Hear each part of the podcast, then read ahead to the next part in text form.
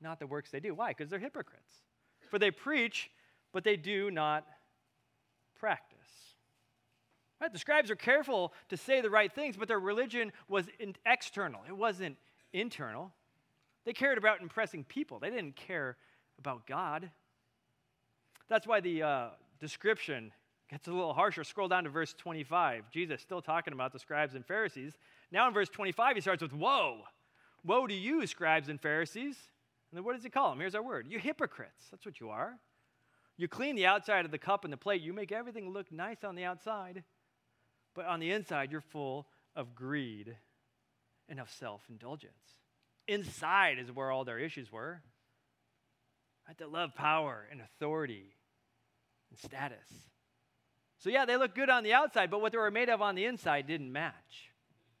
Thought of this and I remember back when I was a kid, my mom used to buy that little tub of uh, Crisco shortening. I don't know if they still have that. Remember that stuff? And I remember as a kid, I went and I got a big old spoonful of that. And I told my sister it was vanilla frosting, as any good older brother would. Man, I tell you, to her, looked good on the outside. That it did, but she found out looks don't matter. No, no, what's made of. Oh, that's what counts. What my sister found out, what Jesus is warning here is don't be fooled by the outside. Outside, that's what man looks at. 1 Samuel 16, 7, put it on the screen. The Lord sees not as man sees. What does man look at? Looks at the outward appearance, but not God. The Lord looks on the heart. The inside, the heart, that's what matters to God, and that is what matters or should matter to us. So we got to take this warning to heart. You got to be mindful of your own hypocrisy of spiritual hypocrisy, pretending to follow Christ when it's all just a big facade. And there's nothing underneath, and it's just a show. And you're coming here to Compass Bible Church, you're sitting here on Thrive on Thursday nights, and you're looking good on the outside, but like the scribes, you're doing things just for appearances. You want people to think well of you, to think he's a pretty good guy. She's a pretty religious gal. You got to ask yourself, why are you coming to church? Why are you sitting here in Thrive tonight? Are you really seeking after God or is this just a show? Well, I don't know. How do I know? Maybe I'm just fooling myself. Well, I'll tell you how you know. You need to look at what you do when no one else is around.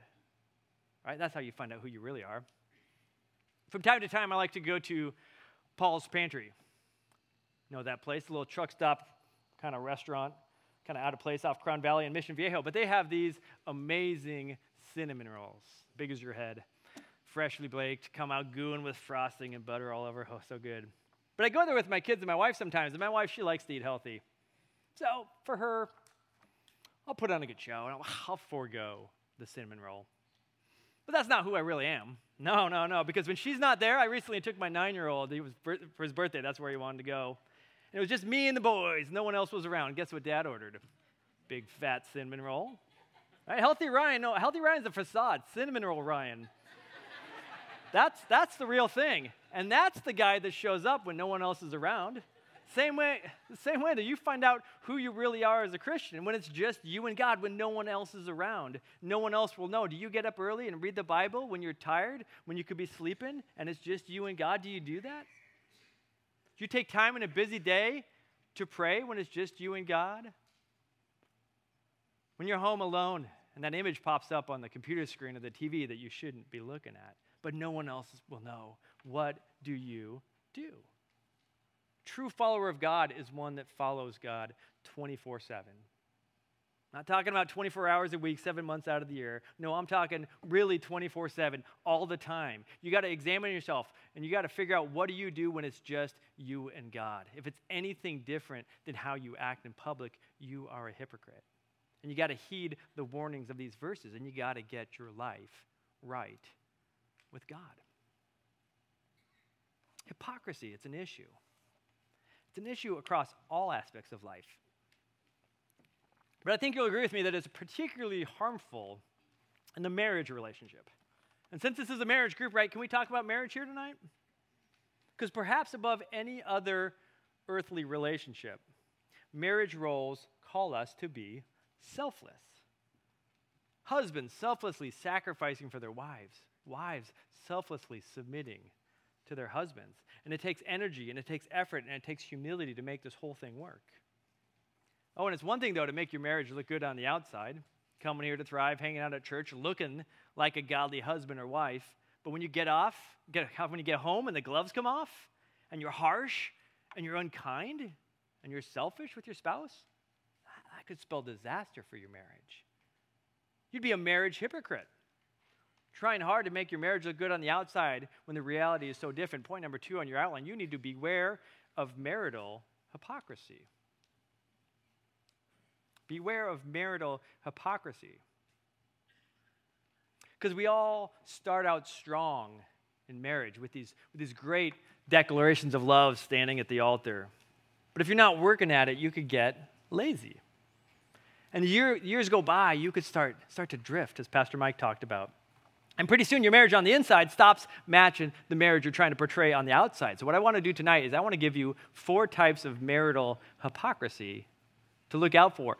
Four things that can betray that godly outward appearance you're trying to construct for your marriage. Four sins that will keep you from being the kind of spouse that God's called you to be.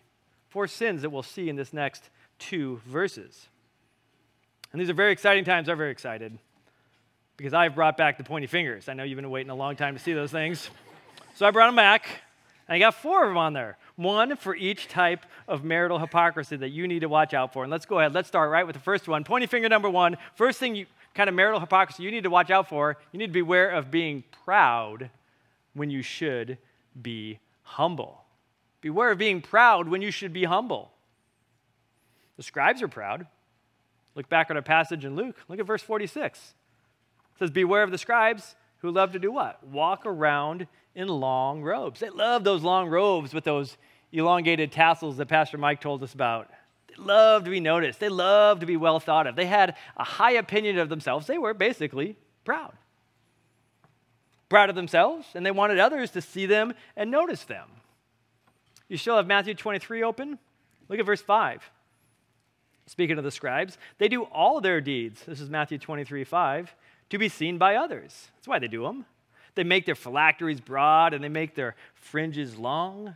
Love to be seen by men. Describe success was recognition from men and praise from men because it stoked their ego and it increased their pride. Always just trying to pull that attention on themselves because they thought so highly of themselves, they were never thinking, never thinking of God. And we all have this tendency. Let's face it, we want to make ourselves look good. We want to be thought highly of. But then you enter into this thing called marriage, and God calls you to what? Do the opposite. Husbands, set aside your interests and love your wife as Christ loved the church. And wives, set aside your agenda and submit to your husband's leadership. But pride can get in there. Pride can mess all that up. Instead of humbly just looking at what God wants you to do in your marriage, start pridefully thinking that you know best. And then what the proud person does, the proud person starts to then just elevate their role of what they're doing in their marriage. You ever think that?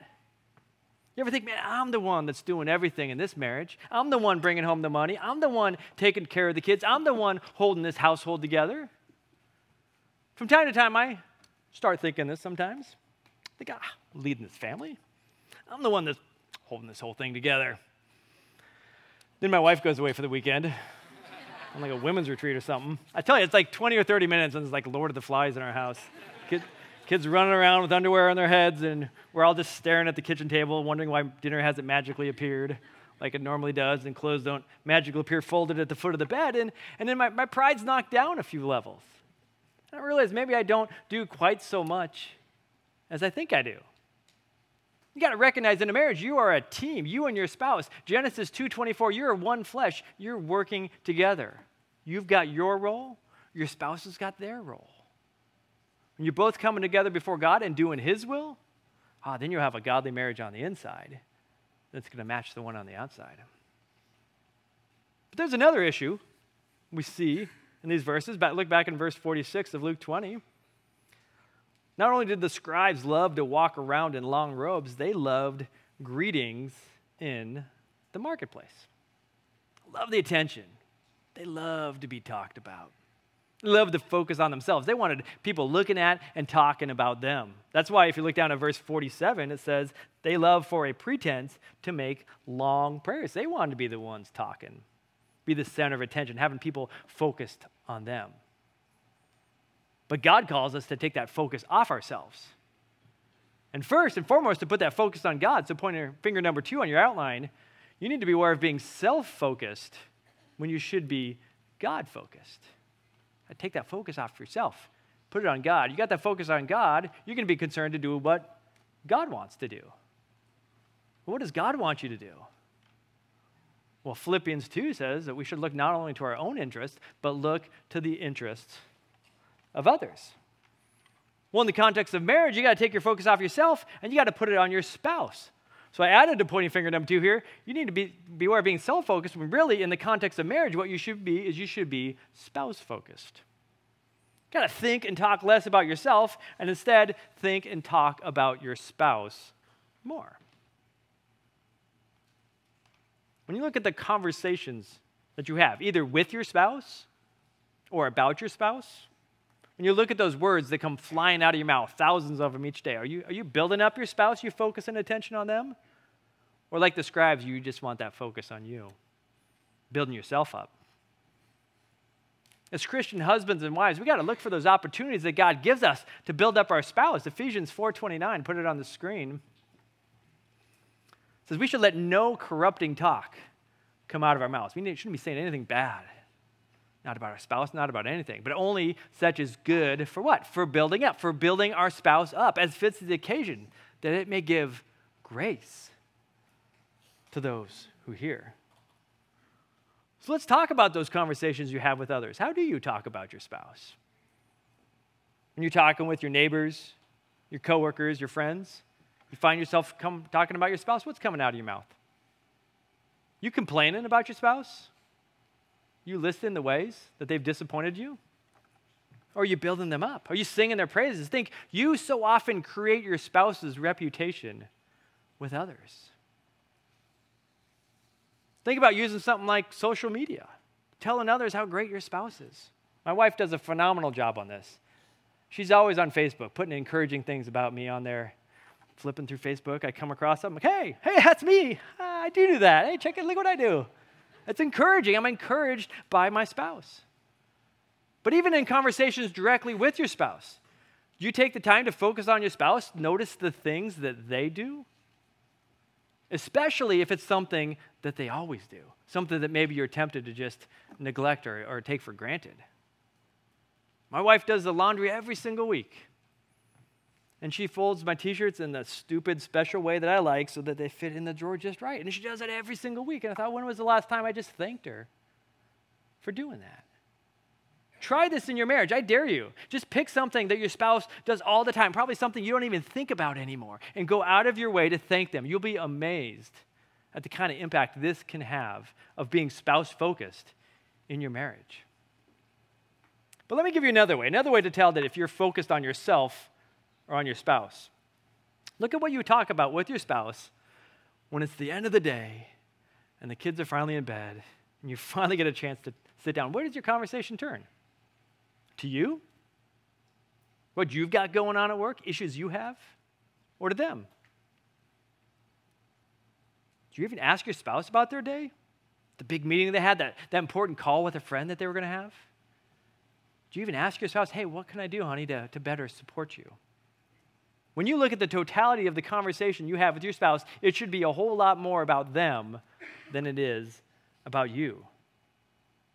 It's your calling as a husband or a wife to be focused on God and by extension to be focused on your spouse. A lot more than you're focused on yourself. But there's yet another issue we find with the scribes back in Luke 20 and verse 46, because not only did they love the greetings in the marketplace, what else did they love?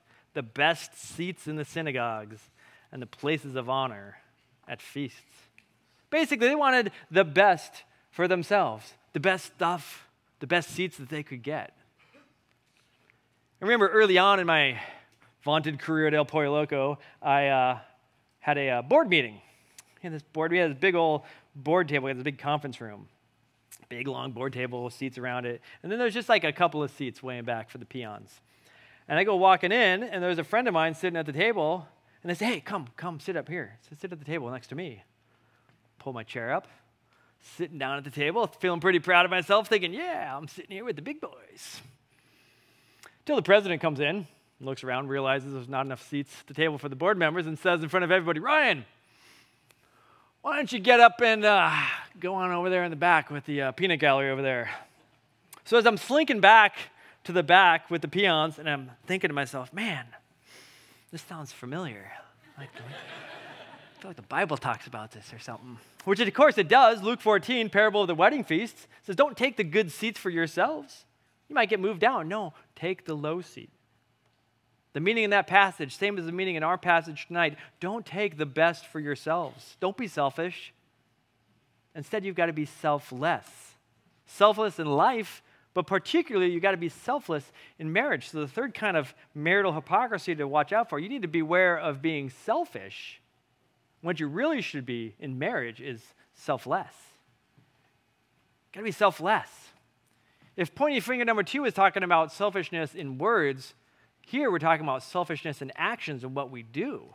The scribes were selfish in what they do. They took the best seats, they took the places of honor for themselves. They weren't willing to give, they weren't willing to help anybody else. We know that from Matthew 23. Look at verse 4 if you still have that open. Again, talking about the scribes, it says they tie up heavy burdens, hard to bear, and they lay them on people's shoulders. But what are they doing? They themselves are not willing to move them, even not even just with their little finger. They're hypocrites. You got to fight this hypocrisy. You got to be looking for ways to selflessly sacrifice in marriage. Giving your time, giving your money, giving your efforts, not for yourself, but for your spouse. Just think about practical things, hanging out with your spouse. What, what movie do you watch? What you want or what he or she wants? What restaurant you're going to choose? What you want? My wife, she's always selfless here, healthy eater, always hanging out at restaurants with her carb loving husband and kids. And I thought, you know, I need to try this. So I took her, we went to, uh, we went to Poke Bowl. She likes poke. I said, oh, I like poke. If it's cooked, medium rare, and comes from a cow, then I like it. No, we did. We went, we went to Poke Bowl. You know, it wasn't bad. It wasn't bad, but it's funny how much of a benefit doing something selfless can have in your marriage. Or even just dealing with your schedule that fills up so quickly. Who's going to run the kids to practice? Who's going to go to the grocery store? We got two kids, they're both in sports right now. Sometimes their games overlap. And we got to figure out who's taking which kid to which game. I mean, who's going to go to the fast, exciting soccer game that's done in one hour, and who's going to go to the slow, painful baseball game where kids can't pitch? There's like 20 walks in an inning. And they don't even get any exercise. I don't even understand this. And they, get, they take like four and a half hours. But you got to be selfless and you got to say, no, honey, you, you go have fun at the soccer game. I'll hear you cheering. I'll be over here for the next day and a half at the baseball game. But you got to make those self, selfless choices. Or you got to fight what I like to call a 50 50 marriage, right? Where you're saying, I'm only willing to, to invest so much as long as my spouse is. I'll do this as long as you're doing that. Even if it feels like you're doing all the chores around the house, you're taking care of everything with the kids, you do it not because your spouse is coming in and filling the other half. No, you're doing that because that is what God calls you to do. But don't even start there. Go further than that. Find something your spouse normally does and do it for them. Your wife does the laundry, do it for her. She gets home and it's all done. Take out the trash, water the plants, whatever it is. Taking your time and your energy and your effort from yourself and spending it on your spouse. All right, we got one last, one last issue here to look at. Look back at Luke 20, verse 47. Last thing that it talks about the scribes says they love to devour widows' houses. What does that mean? Remember, these guys are lawyers. And remember what Pastor Mike said they were serving as executors of these, of these widows' estates. And they were cheating them, the widows of all people the most vulnerable in society, the most in need of care, the most in need of kindness. And they had a harsh response to those most in need. So, the final hypocrisy you need to watch out for that can be so damaging in your marriage is when you are harsh when you should be kind. You Got to watch out for being harsh when you should be kind. Because in marriage, you are most vulnerable with your spouse. Just like the widows are the most vulnerable in society, you are the most vulnerable with your spouse because they know you the best and their words can hurt you the most. Think about it. If you came up to me after Thrive and said, dude, that lesson was terrible, and your jokes stink, and you kind of look funny, I, I mean, what? I might, I might be taken a little back. Okay. Might think you're weird. Small group might meet in the storage closet next year, but you know, I'll, I'll, be okay. I'll, I'll, I'll get over it. But if I get home and my wife says, honey, he's right. Your jokes are terrible and, your lesson stinks and you do look funny. I'd be heartbroken. I'd be crushed. I'd be devastated because she knows me so well and I'm so dependent on her support. Harsh words can be so devastating, especially in marriage. Look at James 3:5. I have it on the screen. James 3:5. So also the tongue is a small member, yet it boasts of great things. Think about this in marriage. How great a forest is set ablaze by such a small fire. And where does this start? It starts in arguments, where this so often takes place. When couples have arguments, which is what I've heard they have. Not that I know anything about that, but no, arguments. Think about it.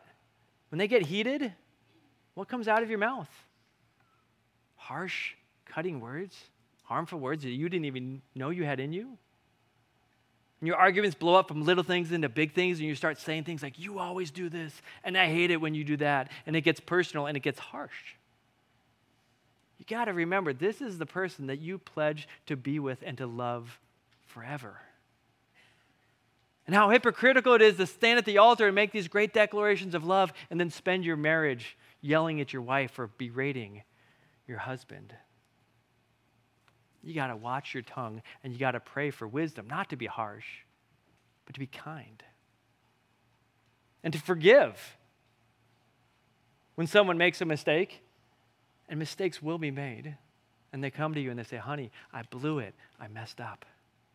You forgive them. Why? Ephesians 4:32 because you know in Christ Jesus God forgave you of all your sin and all the stupid things you've done. So you can forgive when your spouse comes to you for forgiveness. And then you set it aside not to be brought up again in the next argument. You got to be kind and loving to your spouse because that is exactly what God has been to you.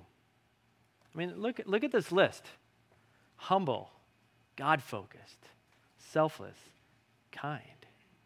That's what God called you to be. You're coming to church, you're coming to thrive, you're putting on a show, but then you go home and with your spouse, you're proud and you're self focused and you're selfish and you're harsh. You're a hypocrite. You're a, you're a marital hypocrite. Hear the judgment in these verses. Get your life and get your marriage right with God. I'm of the opinion that a real man needs a real dog. Real dog. So we got ourselves a schnoodle, all nine pounds of her. And I remember, this is a couple years ago, but my son, he was like four years old at the time. We had just had this puppy for like three days, and he's upstairs in our toy room. And we weren't there, but we pieced this together later. He's upstairs by himself, and he's watching TV. He's watching this, it was like this dog superhero movie. And uh, they got these dogs and capes, and dogs are flying around. And he's looking at the TV watching this, and he's looking down at the dog. And he looks at the TV, and he sees flying dogs, dog, flying dogs, dog, flying dogs, dog.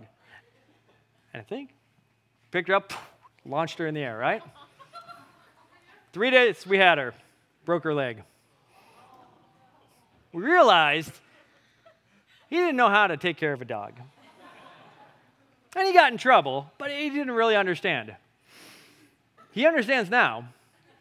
He knows exactly how to treat a dog. He knows exactly what he's allowed to do. And if he did that now, oh, he'd be in so much more trouble. Why? Because he knows better. The scribes knew the law. They were teachers of it. That's why at the end of our passage, Jesus says they will receive the greater condemnation because they were more accountable. They knew the truth and they willfully rejected it.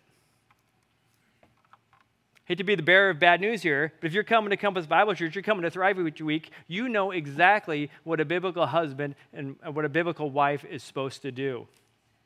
And that makes you so much more accountable to God. So you've got, you have got to take this seriously. You got to make sure, first, you're not a spiritual hypocrite. Make sure it's all not just a show. No, you really are following after God, but then work hard. Work hard every single day to make sure you're not a marital hypocrite throwing away things like selfishness and pride and working hard every day in your marriage, working hard with your spouse to make sure you're humble, you're focused on your spouse, you're selfless, and you're kind. Because your eternity will be better if you do so. And be willing to bet your marriage here on earth would be better as well. Let's go ahead and close in prayer. Dear Lord, I thank you. Thank you for the gift of marriage, and I thank you for the gift of a spouse that we all have. And it is such a blessing. But I just pray that we we are good stewards of this gift, and we are faithful to you and what you've called us to do. And you've called us to be selfless in marriage. And I know it's hard, and I know it's difficult. And in the trials and in the trenches of life, it gets tough. But I pray that we never forget your calling for us to be humble and to be selfless and to set aside our own interest and look after you first and foremost. So, by extension, in the context of the family and the marriage that you provided for us, that we look to the benefit of our spouse and be the kind of selfless husbands and wives that you called us to be. I pray for a good small group discussion time where we can get real practical on these issues. In Jesus' name I pray. Amen.